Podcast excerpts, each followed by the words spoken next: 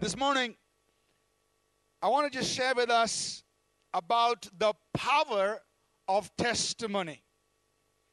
What is the power that is released when you and I share our testimony, our story, something that God has done? It may be small, it may be any kind of miracle.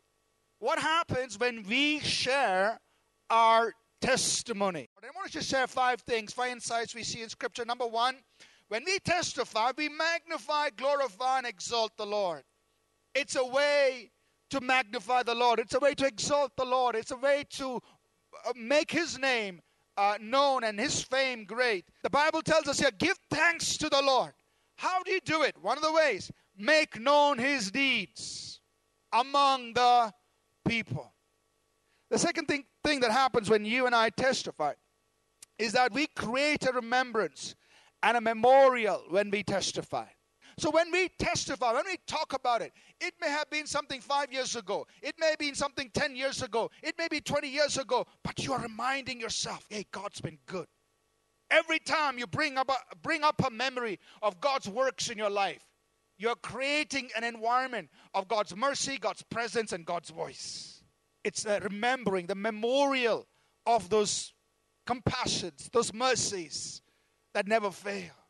Talk about this. Get them together. Anything, what God has done in your life, as occasion arises, hey, share this. Story is a great way to communicate what God's done. Number three, what happens when we testify? The power of testimony. We inspire faith in others when we testify. When you tell somebody else what God has done in your life, faith rises up in their hearts that God can do it for them if He's done it for you. Your testimony can lead other people to a personal encounter with Jesus Christ. You may have one story, but God can use that one story to bring an entire community, bring many people to a personal encounter with Him. One story. Number four, we release a prophetic word declaring what God will do for others. Your testimony actually becomes a prophetic word. Two things. When you testify about Jesus, you are releasing prophecy. And then they grab a hold of it. God, if you did it for them, I receive it for me. So think about this. Your testimony causes a release of the spirit of prophecy for somebody else. Amen. So share your testimony. You never know. When you are sharing your testimony, what God did in your life, to somebody, it can become a prophetic word. God saying, I'm going to do the same thing for you.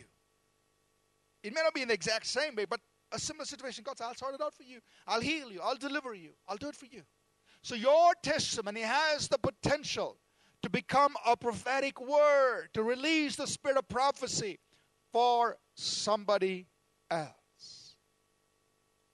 Last one. We overcome the enemy when we testify. Can you imagine? Every time you testify, you tell somebody else, or you just speak about the works of the Lord, you're stepping upon the enemy. You are overcoming.